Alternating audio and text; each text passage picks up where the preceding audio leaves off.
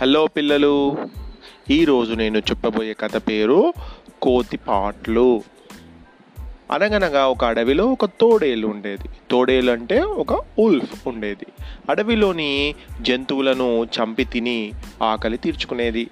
ఒక్కోసారి మాత్రం ఎంత వెతికినా కూడా దానికి ఆహారం దొరికేది కాదు.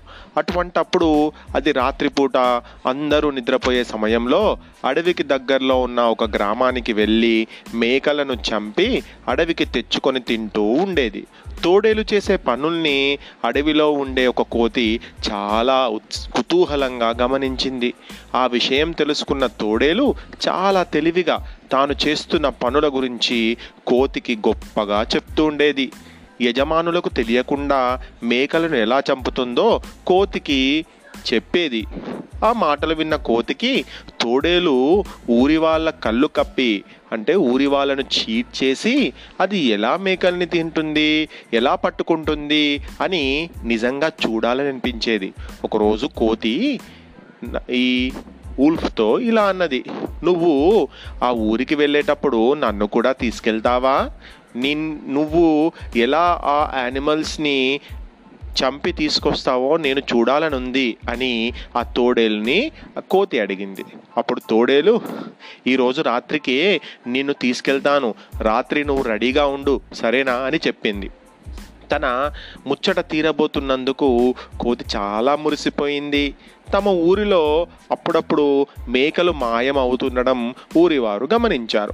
ఆ సంగతి ఏంటో తెలుసుకోవాలని కొంతమంది యువకులు అంటే కొంతమంది అక్కడ ఉండేటువంటి ఆ ఊర్లో ఉండేవాళ్ళు ఈ మేకలకు కాపలాగా ఉన్నారు. ఈ విషయం తెలియని తోడేలు కోతితో కలిసి ఆ ఊరిలో వెళ్ళింది. మేకలు తినడానికి వాటి దగ్గరకు తోడేలు వెళ్ళటాన్ని అక్కడున్నటువంటి యువకులు గమనించారు. మేకలు ఎలా మాయమవుతున్నాయో వారికి తెలిసిపోయింది.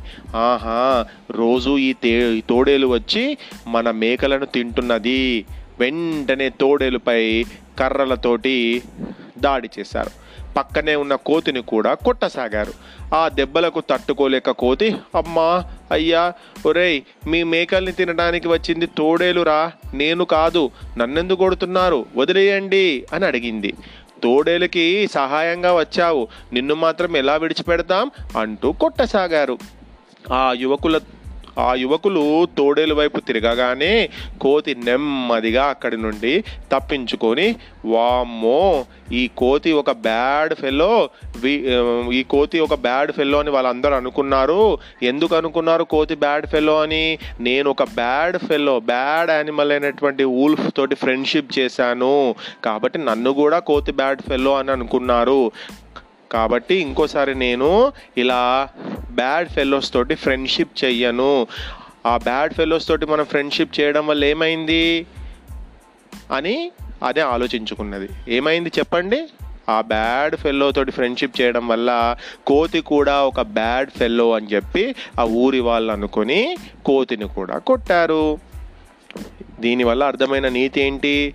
చెడు చేయకపోయినా చెడు చేసే వారి పక్కన ఉంటే తప్పకుండా మనకు కూడా ప్రమాదమే.